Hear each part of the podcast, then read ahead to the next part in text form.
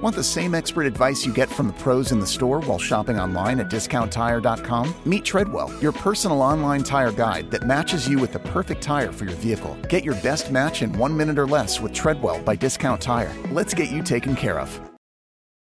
eBay Motors is here for the ride. With some elbow grease and a whole lot of love, you transform 100,000 miles and a body full of rust into a drive that's all your own. LED headlights, spoilers, whatever you need, eBay Motors has it at affordable prices. And with eBay Guaranteed Fit, it's guaranteed to fit your ride every time. Keep your ride or die alive at ebaymotors.com. Eligible items only, exclusions apply. I'm Steve Letarte, STP auto expert and former crew chief. I know what it takes to keep engines performing at their best. STP's latest breakthrough additive, STP Ultra 5 in 1 plus Fuel System Cleaner plus Fuel Stabilizer, delivers three times the amount of cleaning agents versus premium gasoline and helps keep fuel fresh during storage. For over 60 years, STP has been on the cutting edge developing products to help engines run better, longer. One bottle contains three times by weight the amount of cleaning agents compared to 20 gallons of the leading premium gasoline. There's no faint of heart, no playing it safe. There's no hugging trees, no hugging it out. There's no asking permission, and there's no apologies. There's guts. There's glory. There's NASCAR. All season long on NBC and NBCSN.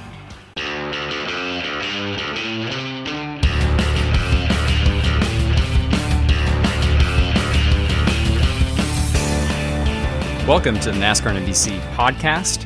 I'm your host, Nate Ryan. We are here at the NASCAR Hall of Fame, where I am taping a special Southern 500 edition. And the guest today is Mark Martin, whose paint scheme was unveiled with Clint Bowyer Day, and that was 89. Yeah, I think we ran it in in uh, 90s. Well, 1989 is is when I see it. That's that's the year I think of. It's the first year that we ran those colors with the Carolina Ford dealers sponsorship. We ran the Carolina Ford dealers sponsorship in 88 as well, but it was uh, my old Camaro colors. It was orange, white, and blue. So then we we moved transition to the uh, red, white, and blue. I remember a lot about that stuff. Uh, so cool when they unveiled the car and I saw the graphics on it because, you know, it was a timestamp for me. And I remember working with the the Ford dealers because they were the first sponsor that I had that really did radio spots and and TV commercials. So I got my teeth cut on really doing those uh, spots and stuff. And they were real uh, active in the advertising advertising like that and all. So it was a real good experience for me. And then I kind of th- thought about the chassis underneath that thing, you know, and and then then it struck me, boy, I sure hope they don't try that kind of stuff that we had under it in 1989 because that sure wouldn't work. what But, kind of uh, things were you trying back then? well, well, like at Darlington, uh, for example, we ran a 1,800 pound spring in the right front, and I'm sure that they probably don't run 1,800 pounds of spring if you add them all four together now today. so, uh, just for an example, Right. Yeah, some old old timey stuff, but uh, sure was fast. Yeah. car was fast there, and really uh, an honor to to be remembered. Clint's an old school, definitely an old school guy. Really good for our sport, and it's uh, he was a fantastic teammate to get to know and work with in 2012 and 2013. This is going to make it extra fun Yeah. to have an extra car to pull for down there. Uh, I definitely will. I, I can't imagine ever missing the throwback weekend at the Southern 500 ever again. Uh, went last year and it was the most fun I've had, and I don't know when. I Yeah. can't remember. And I definitely want to go back every year. I saw I, two things that went on my calendar when I was down there was Christmas and and uh, the 2017 Southern 500, and everything else has to work around that schedule. Did you have a, a throwback scheme last year too? Was somebody running a, a car? Yeah, okay. Yeah, that's what I thought. actually, a couple. Uh, Darrell Wallace, you know, ran the uh, Fo- Folgers throwback in Right. uh, Xfinity race, and then uh, Trevor had a really cool Valvoline throwback, and it worked really well with the AdvoCare colors that they use now. So um, that was really special as well. And I think they've got, uh, I think Trevor's got another one for this year um, as well. So it's just I can't tell you how it makes the old timers feel when they're recognized and, and honored by today's heroes, our, our today's heroes, uh, looking back at the racers of yesteryears. And uh, a lot of people ask me when I was, you know, racing, how do I want to be remembered? And honestly, the best answer I could ever give is, heck, I just want to be remembered. That's right. how all these guys are. It's what right. makes it so neat. I mean, I, I still think about that 13 car with the Smokey Yunick uh, paint job on it. That meant a lot to me. And I wasn't connected with any of that. Just to see those pay respect to that were the heroes help build a sport with our own bare hands. Well, that is important to have, I guess, one race weekend a year where you do have that connection and that link back, not just to, for race fans to celebrate, but you're right for for the heroes of yesteryear to, to feel like they're a part of it and to be remembered because you went through a period there after retirement. I know for a season or two where until the Hall of Fame election happened, you didn't really feel as connected. Right here, right? No, I, I didn't. I don't. You know, people always ask me, you know, why don't you come to the racetrack? And and I know people and and it, it is some it's a little bit ridiculous but it's not. I feel like i don't have it what am i supposed to do? Sure. Where am i supposed to go? Right. I, I have nowhere to go I, yeah. you know i mean why I, I don't feel like i have a place there. That's not completely accurate but you still can't help with the way you feel. Sure. and i think that some guys feel that way. I don't i don't feel i am a always somebody with laser focus.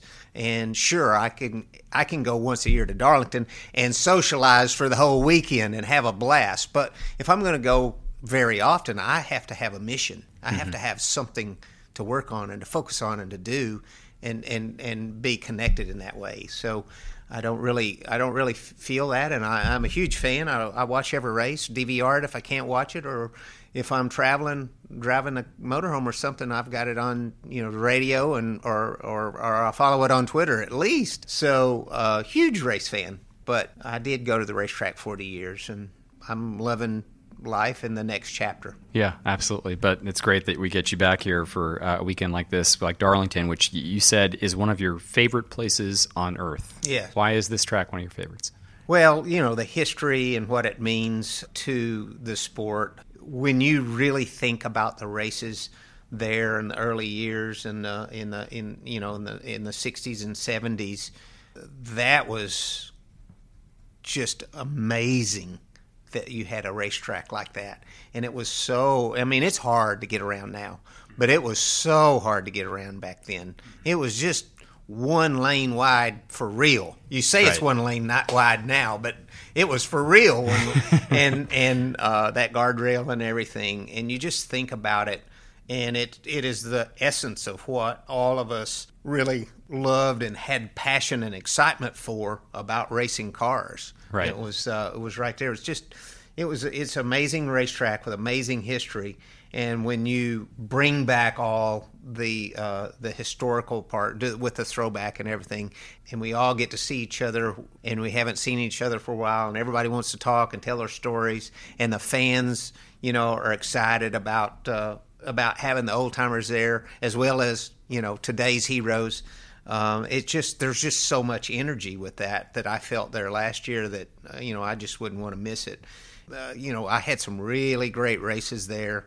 I was really fortunate to be able to take part in the racing when it was fairly grassroots racing. I mean, it wasn't 60s kind of stuff, but it was early 80s, and it was pretty simple back then, and, and also be a part of the growth and the improvements of the racetrack. Is it the toughest track you ever ran, Mark? I mean, is that a lot of people say that yeah. it's, it's the most technically difficult? Yeah. Yeah, it, it really is. Uh, and it's because if you really analyze the racetrack, the racetrack is I don't know how to explain this, but if you're going fast, you can't make abrupt turns. You make gradual turns. So at speed, if you look at the racetrack, the wall and the and the apron go all over the place. They squiggle. It's, it's squiggly. You know, it's not right. a flowing radius. So therefore, at high speed, there is only one lane, and and it is entering the corner. It's touching the apron, and before you get to the middle, it's hitting the wall. and then you got to do that again. Then Right. you got to do that again before you get completely off the corner. So I can't describe what trying to do what you might do for five, six, seven, eight laps of practice at high speed, trying to do that for 500 miles. Just one split iota of a second, you either your mind slips or you get back in or you get into a rhythm rather than being focused. Every time you go in the corner there you have to think about this time.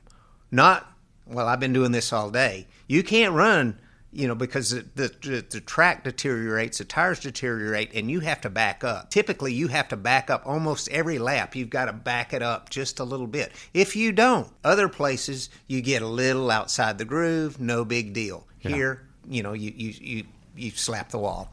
And almost everybody does it i Yeah. mean you just can't hardly run and run and run and not get a piece of it especially if you run very hard When you watch those cars that you once drove, you know the, the ones that symbolize the ones you you once drove, like Bubba Wallace last year, Trevor Bayne, did, do all those memories come rushing back when you when, when you see them on the track? What's that like? Yeah, it was uh, the the one that really, you know, uh, uh, Trevor's car, the old Valvoline car, on the racetrack. You know, was uh, when I would see it, it would be like a kind of like a little startle. You know, Yeah. because it, you know it really it looked so much like you could just couldn't tell it from a distance that it wasn't one of those Valvoline cars from the from the '90s. So yeah, it you know, and and like I said before earlier, with it's so humbling to be remembered. Yeah. you know, and Yeah. and uh, and and to have a kinship to your past. Sure. And that that's what makes this throwback weekend so so neat is so many people. It was so it was cool what they did last year with the uniforms with the 14 the Coca-Cola, you know, thing and all. I mean that was just so amazing, you know, and and and that's like a lot of what uh, Ryan Blaney and the Wood Brothers, you know, are doing is, you know, they they bring a little of that flair from the uh, let's say 70s kind of thing and uh, it just it, it's it's cool. And i think today graphics are really really neat. You know stuff is just like if you look at at this carolina ford dealer's car it looks you know it looks almost mickey mouse. But that's what's cool about it because at the time it didn't you Yeah, know? Yeah. but things and graphics have gotten so streamlined and so Sure. flashy and all this stuff and and uh, that's kind of what makes makes this uh, throwback scheme so unique you know it shows that flair from the 80s It's something to be said for just a clean look, right? Yeah. Without any bells or whistles. Just here it is. Right. yeah Who you, you mentioned that there were people you saw or, or talked to last year. Anybody in particular who you were really glad to see? really uh, Ned Jarrett. I now see some of these guys some other other places, but you know Ned Jarrett. So good to be with Ned and and talk talk with Ned. He's such a great person and was always so good to me. And and of course Leonard Wood, Junior Johnson, and man, I can't remember who all. It was just uh, every time I turned around, there was somebody that I wanted wanted to talk to, and, and, and it would be somebody I haven't talked to in forever. It's so much fun. Rex White, you know, it was. I got a cool story. Uh, so Rex tells me uh, that he, I was his favorite driver. No way. Yeah, he did. and that was so I had no clue. I Right. didn't have a clue. And then his and then and, and he said, "Yeah, yeah, I really like the way you were, your style and everything and whatever, and the way you handled yourself and all that stuff." And I was like, "Oh, this blows me away, right?" So then uh, we went to do the parade that night and uh, and I saw Darrell Waltrip and I said, "Hey, Darrell, Rick said I was his favorite driver." And he says, "Mark, Mark, Mark." He told me the same thing. That's DW for you. So, What's it like, Mark, to reflect on that, knowing that all of those guys you just mentioned are Hall of Famers? Now you are too. You are in their league, whether you think so or not. You were regarded in in that way, in that elite class. Uh, has that sunk in yet? Here, I guess, what a year, year plus after your induction, is it starting to make sense? Or it, it, it, it really doesn't. Um, and it hasn't soaked in. I guess I haven't been here since induction. So it f- seems more foreign now than it did after the induction, I guess, because I was here for a couple days and it was kind of soaking in. I've been back in Arkansas most of the time. And I, it just still feels a little bit weird. I have always felt like that the Hall, NASCAR Hall of Fame was so important to our sport going forward so that our grandchildren know about the history of the sport and the the, the, the men and women that built this sport with their bare hands and uh, are the heroes, my heroes of the sport.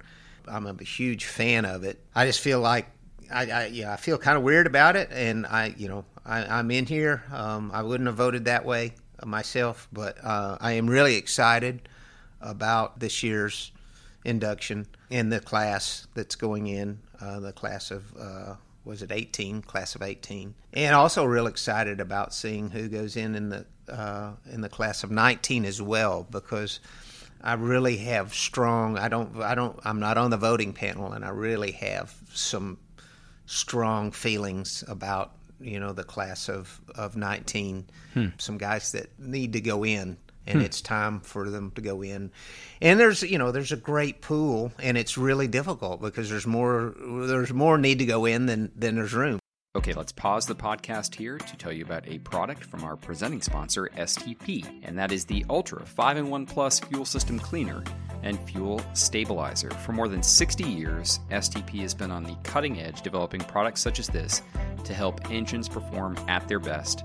And this newest product, the STP Ultra 5 in 1 Plus Fuel System Cleaner and Fuel Stabilizer, delivers three times the amount of cleaning agents versus premium gasoline. That helps keep fuel fresh during storage, especially in engines that are stored over an extended period of time. I have used products such as these for years in my personal cars. They're very easy to use. You just put the contents in the gas tank, and they improve fuel efficiency and also keep your engines running smoothly. The STP Ultra 5 in 1 Plus Fuel System Cleaner and Fuel Stabilizer is compatible with all 2 and 4 stroke engines, including lawnmowers, boats, and motorcycles. And one bottle contains three times by weight the amount of cleaning agents compared to 20 gallons of the leading premium gasoline. So be sure to check out the STP Ultra 5 in 1 Plus Fuel System Cleaner and Fuel Stabilizer. And now let's return to our conversation with Mark Martin.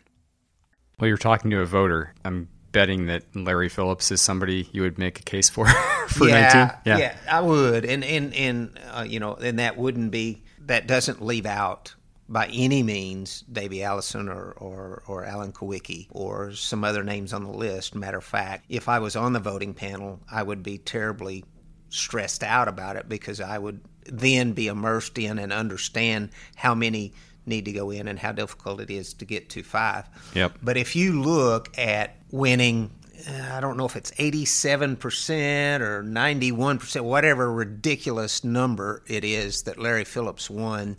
Uh, it's some ridiculous figure. Almost every race he ran, nearly that was in the the NASCAR Weekly Series or whatever it was called at the time. I was gone from then. By by by then, I knew Larry well before that, and he was uh, he's just an amazing guy who just really won a lot of races, and he didn't have anything better than anybody else. He just was a hell of a racer.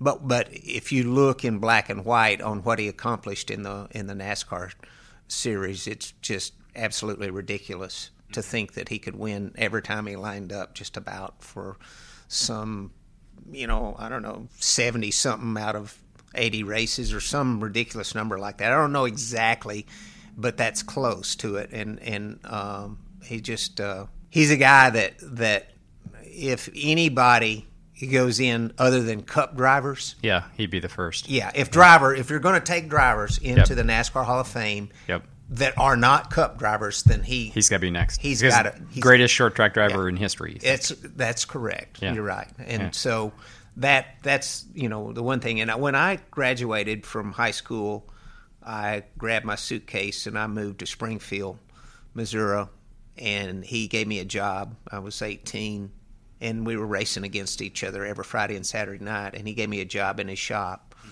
to work in his shop, and I wanted to go up there and learn, you know, how to fabricate and whatever. And, and uh, he wasn't much of a hands-on teacher. He uh, just kind of first day he just plopped out, you know, a jig and some metal and said build up her control arms, and I'm like. I can't even weld, man. you know, and well, I put some bad upper control arms together that somebody probably bought and had to run and couldn't figure out why they looked so bad. But Larry was a heck of a guy. I wound up uh, two different two different occasions. Uh, I wound up preparing his car uh, to race against me that weekend because Yeah. he didn't have any work in the shop and his car was sitting in there. So he had me change the gear and whatnot on it and get it ready for Friday night to race against him. But um, Did he beat you? he beat me most of the time. most of the time, it was big. When whenever Rusty or I, Rusty and I both raced weekly that year Yeah. with Larry, and whenever Rusty or I got a win, it was big. It was big. He was. Uh, you know, I did get a few wins, uh, and so did Rusty. Rusty beat him a few times. I beat him a few times, but it was. Uh, yeah, my, I'm, my car was way better than his. You know, it wasn't because I outdrove him. Yeah. But the trick, he tricked me uh, early on. He smoked in the car, you know, on every caution, and he was leading. I was so much faster than him; it was pathetic. It was weekly Friday night show, probably thirty lapper. Caution's out. Six, eight laps to go. I'm fixing to drive by him and win, and we're riding around on caution. And he's got his cigarette hanging out the door. You know, he probably didn't even have a window net. If he did, it was in front of the window net. The cigarette's hanging out there, and I'm just riding along there, and all of a sudden, I see him. He just drove off and left me. The green flag was out. He ran, you know, because I didn't even think it was going to have a green flag. I was sitting there looking at that, Right. at him holding that Guy cigarette out in the the car. Surely about the time that he stomped the gas, he threw that cigarette down, and he was gone. He got such a big lead, I just didn't even catch him before the end of the race. So he was a tricky fella. So he knew you were watching. Oh yeah, he's smart. he had He's you mesmerized, smart. yeah. Listen now, uh, he was he was a lot like Dale Earnhardt. You Yeah. know, he used every trick in the book, and that was that was one trick in the book he had for me, and and uh, he didn't he wasn't able to use that one against me again. So you mentioned, Mark, you've been spending some time in Batesville a lot lately. Uh, are you still crisscrossing the country in your motorhome as well? Are you still traveling a lot? Or? yeah, um, you know, I just went up. Uh, I flew to Nova Scotia, Right. for the. IWK 250 up there, and we're up there all week, uh, going visiting the Children's Hospital there, and and uh, um, doing an event at the Caterpillar distributor, and, and we did this stuff at the racetrack. And that was uh, that was an amazing experience. Uh, um, great people. Oh man, just just really had a good time. Great competitors, cool cars. Did you race in Nova Scotia? Is that? I, saw you were in a car. You no, did. Okay. no, I didn't either. Yeah, okay. I tried to race. Okay. Social media indicated that you were very fast uh, while you were in the car. I was terrible when practice started and struggled along there and managed to get up to, uh, finally got up and posted the third fastest time. Thought I kind of had it going on the practice day because we you know, we ended it on that note, and, and that was on some old tires, and so we put new tires on it for race race night, and I was I had to tighten the car way too much up for the old tires, and it was too tight for the new tires. So a few runs, and I got back to jumped up to like fourth fastest on the board, and thought we were going to be pretty good, and then uh, then I ran really good in the heat race and started sixth in the in the feature, and hmm, I just didn't. I didn't, you know, I just didn't do well. I restarted on the outside two or three times, lost two or three spots every time with those restarts, and I just wasn't really comfortable as I needed to be. Then, then I started hitting stuff. So uh, from there, yeah, I kind of went downhill and wound up knocking the radiator out of it. But long story short, I'm better off spectating than driving. I will, however, consider doing that again next year because I know I can do better than I did. Yeah. Now it's a matter of pride. And I did learn the racetrack, and I did learn the cars, uh, and I do. I, I I really was at a three and a half year deficit when I went up there, uh, being out of a race car and, and completely out of touch. And now I'm more in touch with the track and the and and those cars. And before I went back, if I did go back and drive next year, I would do some homework with uh, maybe Ty Majeski and get some pointers on what's the latest and greatest on setup stuff. And I think I could go up there and do a, a much better job.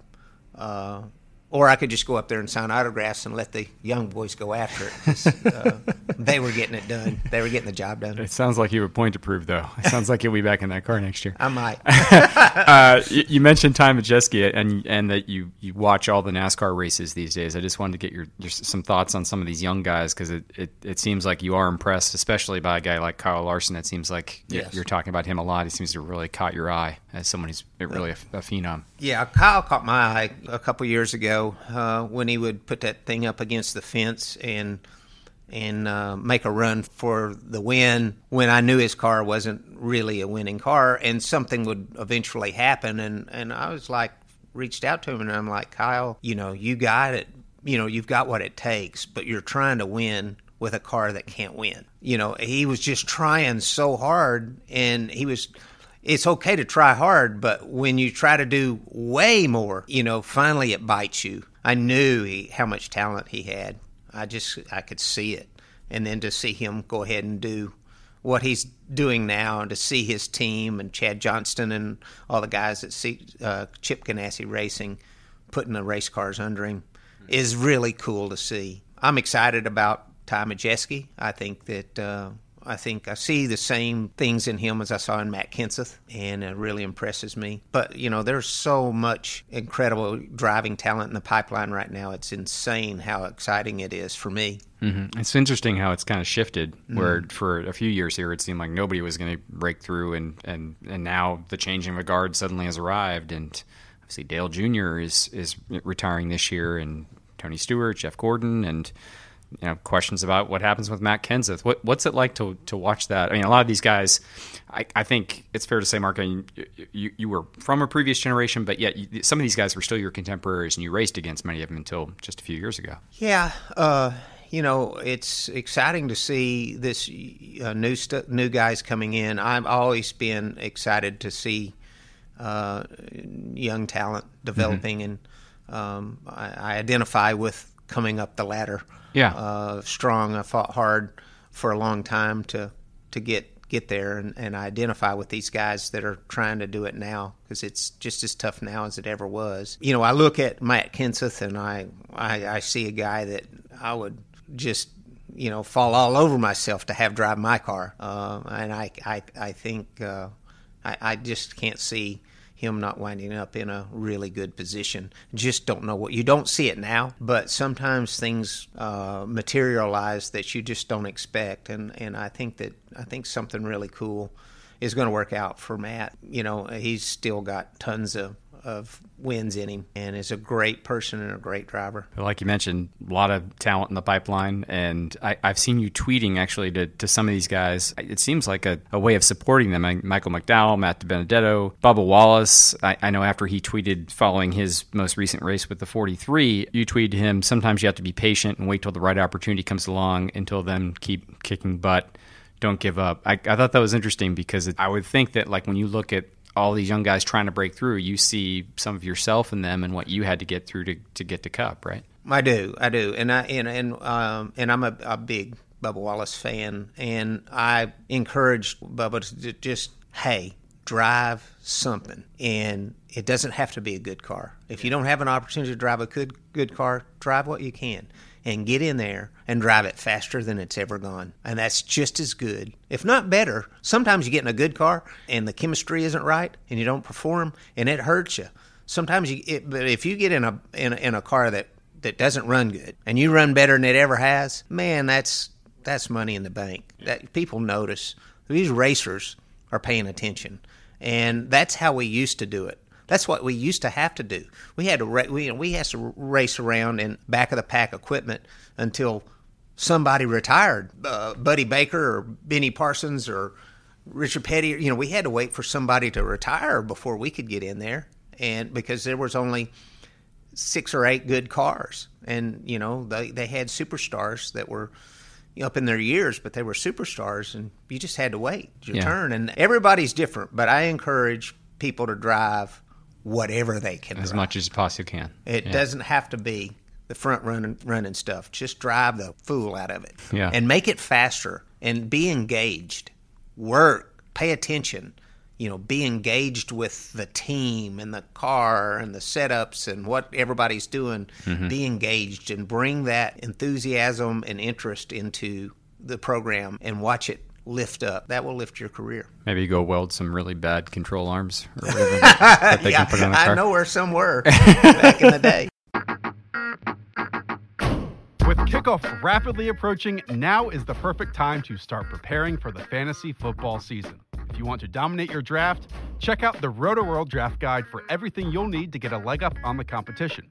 It includes more than 500 player profiles, Evan Silva sleepers and busts, mock draft analysis for six different types of leagues, positional rankings from five of our experts, customizable projections, and much, much more.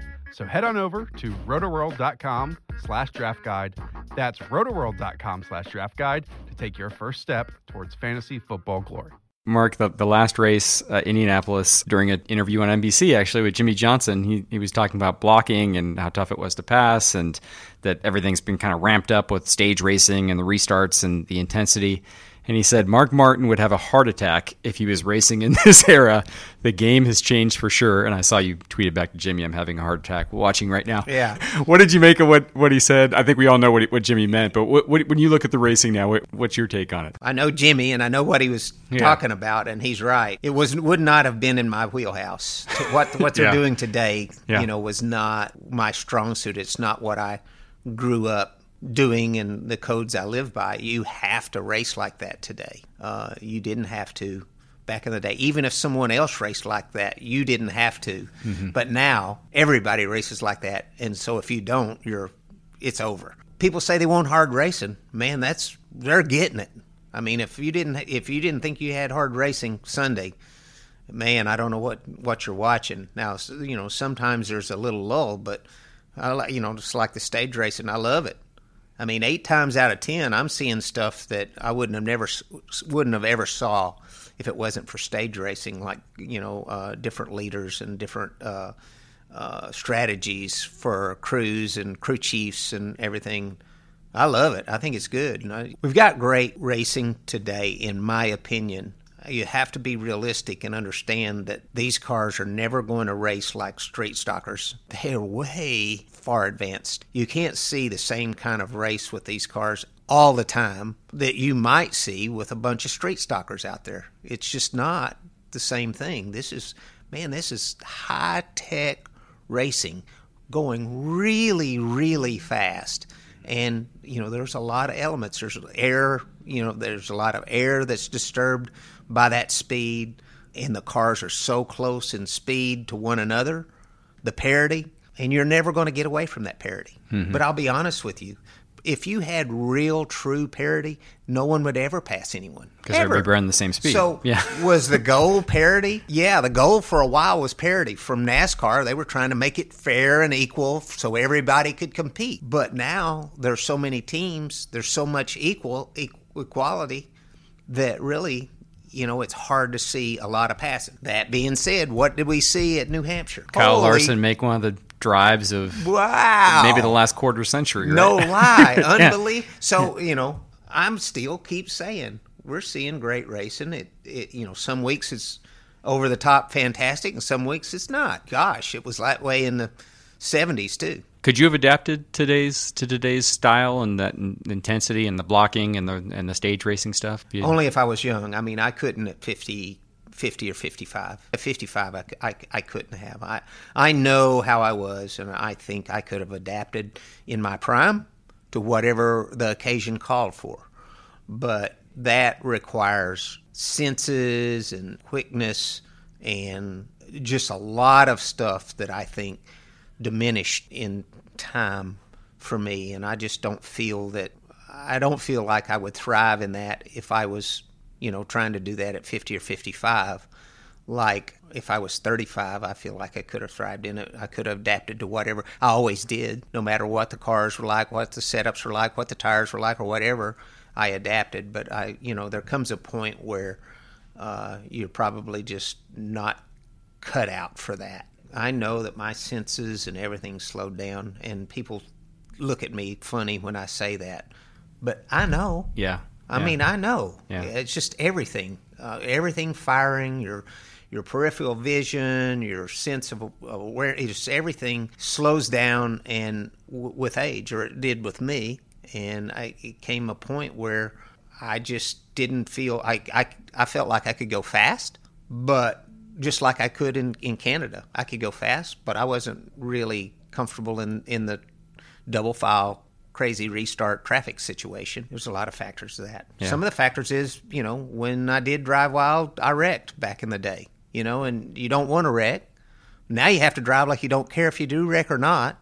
I mean, seriously, it's just it's just really different. Was that so? Was that a point during your last season? Because you were still highly competitive, 2012, and I think some of 2013. Was it? The, was there just a moment in 2013 when you realized my skills just are starting to diminish? I can feel it kind of moving away from me. You know, I started noticing it as far back as 09. Really? But it wasn't big, but I started noticing it. And we won all those races in 09. Yeah. Because, you know, my car was just faster than everybody's for some reason. Alan Gustafson and whatever. I don't know. We just hit on some kind of crazy magic. And I thought my car was faster than everybody's, whether it was or not. And it happened to work out. You know, the, the enthusiasm means a lot. And we mm-hmm. were just, we were on the magic dust that year. But I became more and more dissatisfied with the quality of product I was putting out. I felt really good about one lap things or, or a lot of things, but I started being dissatisfied with restarting and some of the crazy stuff that was going on on the racetrack. And, uh, you know, I just felt like I was slowing down. Yeah. I just felt like I, I wasn't processing as fast as I did when I was younger.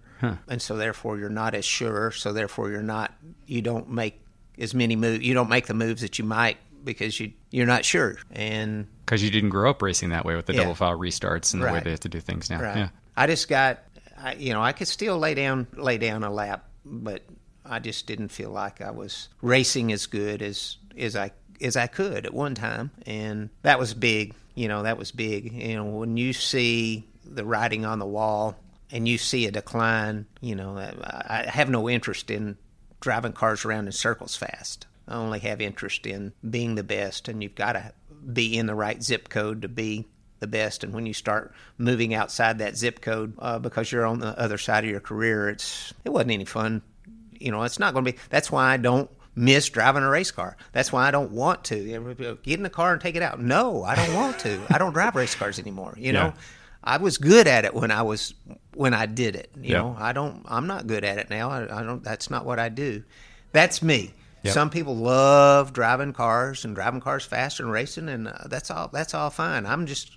I'm weird. I only was driven by the desire to win or to be the best or to set fast time or break the track record or whatever. You know, that was what drove me, and that's why I had passion for it. I got far enough on the other side of, of that that it lost its uh, you know attraction. I, I Yeah. you know I wasn't attracted to it. If you can't be good, if you can't win, what's the point? Yeah, not especially when I was at one time Yeah. and could. You know, I extended my career longer than most, and I'm really proud of what I accomplished in, in 2009, and I'm really proud of what I, I did in 2012.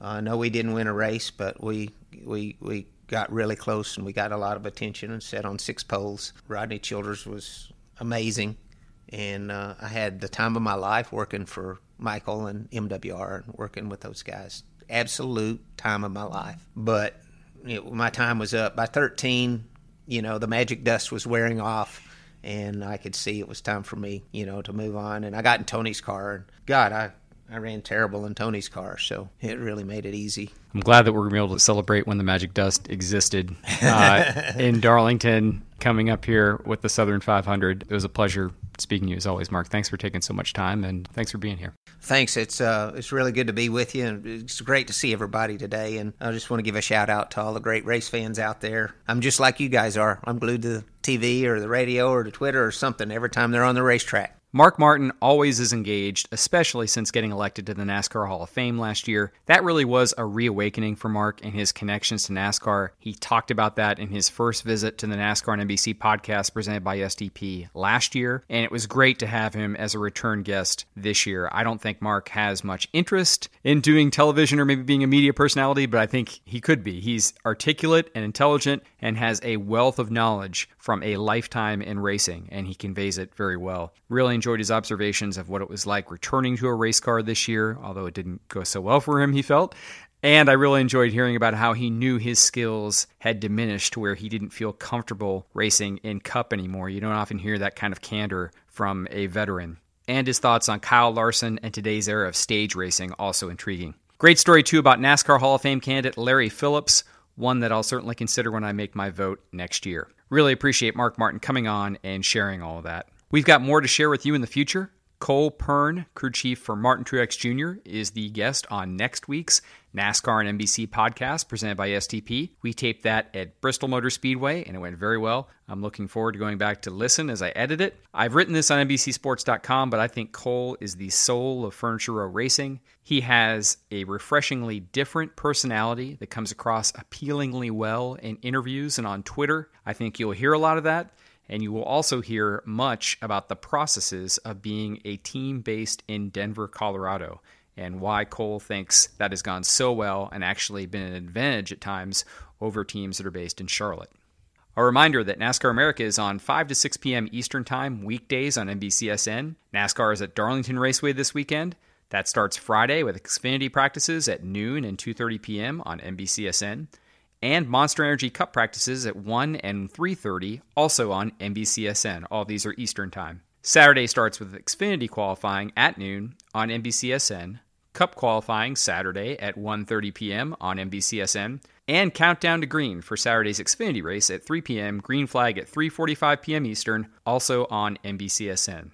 On Sunday, we'll kick things off with NASCAR America at 4 p.m. on NBCSN, followed by Countdown to Green at 5:30, and the Green Flag for the Southern 500 at 6:15 p.m. Eastern Time. All of those again on NBCSN. Check it out this weekend from Darlington. The NASCAR NBC podcast presented by STP is on Apple Podcasts, Stitcher, Audio Boom, Spotify, and wherever you get your podcasts. If you can leave a rating or review or just tell people that you like what you hear, that really helps us out, especially those reviews on Apple Podcasts, which I haven't had very many of them lately. If I could get another one, I'm begging, I'm pleading, that would be terrific. And if you have any feedback, you can send it to me on Twitter at Nate Ryan or just leave it in the review. Thanks again for listening to the NASCAR NBC podcast presented by STP.